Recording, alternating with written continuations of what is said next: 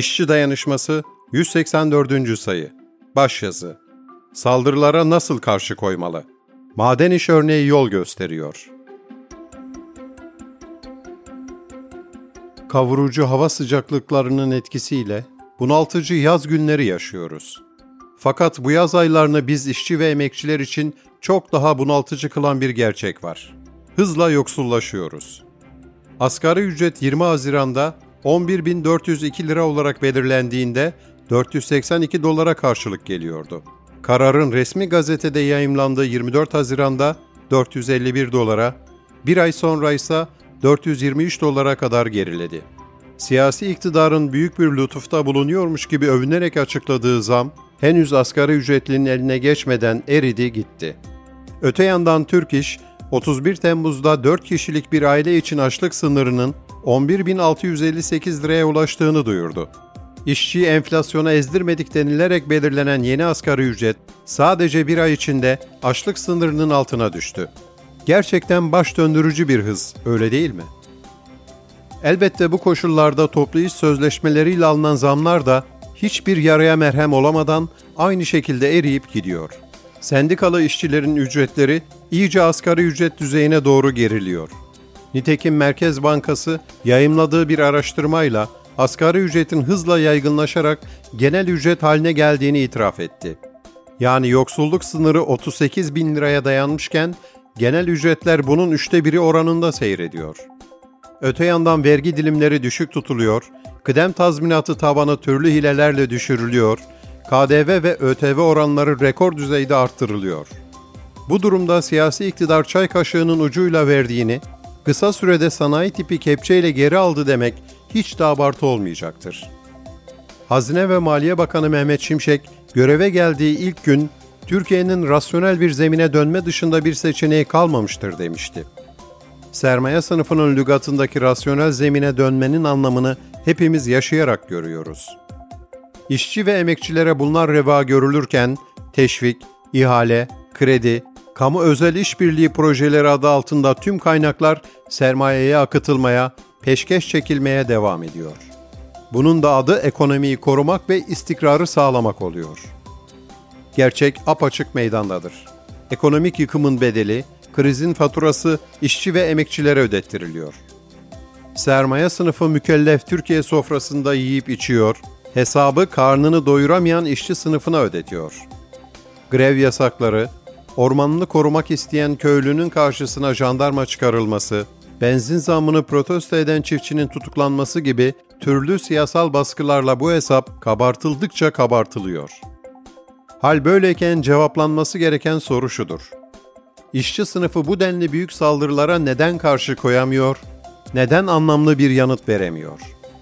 Türkiye sermaye sınıfı nasıl oluyor da başka ülkelerde depremler yaratan bu kapsamlı saldırıları güçlü bir dirençle karşılaşmadan kolaylıkla hayata geçiriyor? İşçi ve emekçilerin yaşamını sarsan yoksullaşma dalgasının hoşnutsuzluk yaratmaması, tepki doğurmaması düşünülemez. Fakat neden hoşnutsuzluk ve tepki anlamlı bir sonuç yaratamıyor? İşçiler, emekçiler zamlara, hayat pahalılığına, düşük ücretlere, haklarının gasp edilmesine karşı hoşnutsuzluklarını çeşitli şekillerde dışa vuruyorlar. Hatta Türkiye'nin pek çok kentinde işçilerin eylemlerle tepkilerini ortaya koyduklarına şahit oluyoruz. Fakat bu eylemler neden büyüyüp yaygınlaşmıyor, etki yaratabilecek, sermaye sınıfının pervasızlığını biraz olsun dizginleyebilecek bir güce ulaşmıyor? Neden parçalı ve dağınık kalıyor? İşçi dayanışmasında pek çok kez bu soruların yanıtları ortaya kondu. Bu topraklarda işçi sınıfı hareketinin gelişmesini geciktiren tarihsel kültürel arka planın 1980 askeri faşist darbesinin mevcut siyasi iktidarın işçileri yapay temellerde bölüp parçalamasının, milliyetçilikle zehirlemesinin etkileri üzerinde duruldu. Fakat yine pek çok kez vurguladığımız gibi bu arka plana rağmen işçi sınıfı çıkışsız değildir. Bu topraklarda sınıf hareketinde 1960'lar ve 70'ler boyunca yaşanan yükseliş hem bu arka planı aşıp geçmenin hem de saldırılara karşı durabilmenin yolunu göstermektedir. Mücadeleci sınıf sendikacılığı anlayışı, güçlü sendikalar, güçlü siyasal örgütler, güçlü işçi sınıfı. 1960'lı ve 70'li yıllar maden işin bu topraklarda mücadeleci sınıf sendikacılığı anlayışını var ettiği, bu sayede Türkiye işçi sınıfı hareketinin en güçlü olduğu, sermaye sınıfının hem ekonomik hem de demokratik ve siyasal haklara yönelik saldırılarına büyük bir dirençle karşı koyabildiği yıllardı. Çünkü Kemal Türkler ve mücadele arkadaşları maden işi gerçek bir işçi örgütü haline getirmişlerdi. Devletin ve patronların güdümündeki Türk işin, işçi sınıfının genel çıkarlarına aykırı sendikal çizgisini reddetmiş ve 1967'de mücadeleci, bağımsız sınıf sendikacılığı yolunda diskin kurulmasına ön ayak olmuşlardı. Maden iş, diskin temel direğiydi. Kemal Türkler, maden işin kapılarını mücadeleci, devrimci işçilere, sosyalistlere açtı. Maden iş bu sayede maden iş oldu ve sınıf hareketinin önünü açtı. İşçi sınıfı güçlendikçe maden iş, maden iş güçlendikçe işçi sınıfı güçlendi. Maden iş, işçiler için büyük bir çekim merkeziydi. Toplantıların, tartışmaların yürütüldüğü, eğitimlerin yapıldığı, yeni örgütlenmelerin planlandığı, sorunların konuşulduğu gerçek bir sınıf örgütüydü. Maden işe bağlı iş yerlerinde düzenli olarak gerçekleştirilen eğitimlerde işçiler, işçi sınıfının tarihini, patronlar sınıfına karşı mücadelelerini, haklarını, siyasal çıkarlarını öğreniyorlardı. Bilinçlenen işçiler siyasal örgütlerinde de yer alıyor, aktif biçimde mücadeleye atılıyor, yeni işçileri mücadeleye kazanıyorlardı. Güçlerinin nereden geldiğini ve birleşince neleri başarabileceklerini kavrayan maden işli işçiler, öğrendiklerini kendi iş yerlerinden başlayarak hayata geçiriyorlardı. Toplu sözleşme süreçleri tüm bölüm ve ünitelerde bir araya gelen işçilerin taleplerini birlikte belirlemesiyle, bu talepleri için bir mücadele hattı çizmesiyle başlıyordu ve bu yöntem fabrikadan fabrikaya, sektörden sektöre yayılıyordu. Farklı iş kollarından sendikalar 70'li yıllarda toplu sözleşme süreçlerinde maden işle birlikte hareket ediyor, birleşik, güçlü bir sınıf görüntüsü ortaya çıkıyordu. İşçiler maden işin başını çektiği mücadelelerde sınıfsal temelde bilinçleniyor, tabandan başlayarak örgütleniyor, gerçek bir güç haline geliyordu. Maden işin başkanı Türkler, sömürücü patronların karşısında eğilip bükülen, kendini ücret ve iş kolu sendikacılığıyla sınırlayan bürokrat sendikacılardan değildi. İşçilerle kader ve ruh birliği içindeydi.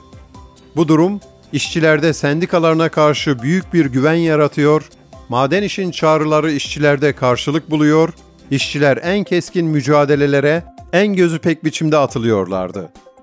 Bu toprakların işçileri Türkiye işçi sınıfı olarak birleşiyor, sermaye cephesinin karşısında işçi sınıfı cephesi olarak konumlanıyordu. Disk çatısı altında sadece ekonomik haklarını değil, demokratik ve siyasal haklarını da savunuyorlardı. Hükümetlerin, iktidarların karşısına dikiliyor, hesap soruyor, topluma öncülük ediyorlardı. Dönelim günümüze. İşçi sınıfının mücadele örgütleri olması gereken sendikalar, sendikaları arpalıkları olarak gören bürokrat sendikacılar tarafından ele geçirilmiş durumda. Bu bürokratlar işçi sınıfının çözüm bekleyen ağır sorunları karşısında dostlar alışverişte görsün kabilinden göstermelik basın açıklamaları yapmakla yetiniyorlar. Sendikalara siyaset sokmamak adına sendikaların kapılarını burjuva siyasetine sonuna kadar açarken, mücadeleci sınıf sendikacılığı anlayışını, işçi sınıfının siyasetini savunan işçileri düşman olarak görüyorlar. Bilinçli, mücadeleci işçileri iş yerlerinden attırmak için patronlarla işbirliği yapmaktan bile çekinmiyorlar. Tıpkı siyasi iktidarın yaptığı gibi fabrikalarda grev ve direniş yerlerinde işçileri bölüp parçalayarak yönetmeye ve koltuklarını korumaya çalışıyorlar. Bu anlayışın maden işin ve Kemal Türkler'in sendikacılık anlayışıyla uzaktan yakından ilgisi yoktur ve işçilerde güven yaratması, işçilere cesaret vermesi mümkün değildir. Türkiye işçi sınıfının karşı karşıya bulunduğu saldırıları göğüsleyememesinin temel nedeni budur. O halde sermaye sınıfının saldırılarına karşı koyabilmek için önce yolumuzun üstündeki ilk engeli kaldırmak zorundayız. Sendikalarımızı ayağa dikmek için uzlaşmacı, bürokratik sendikal anlayışla mücadele etmeliyiz. Kemal Türklerin ve maden işin temsil ettiği mücadeleci sınıf sendikacılığı anlayışını yeniden hakim kılmalıyız. İşçiler olarak iş yerlerinden başlayarak örgütlenme, sermaye sınıfına karşı mücadelenin önünde engel teşkil eden, uzlaşmacı sendikal anlayışı aşarak sendikalarımıza sahip çıkma, onları gerçek birer mücadele örgütü haline getirme görevi önümüzde duruyor.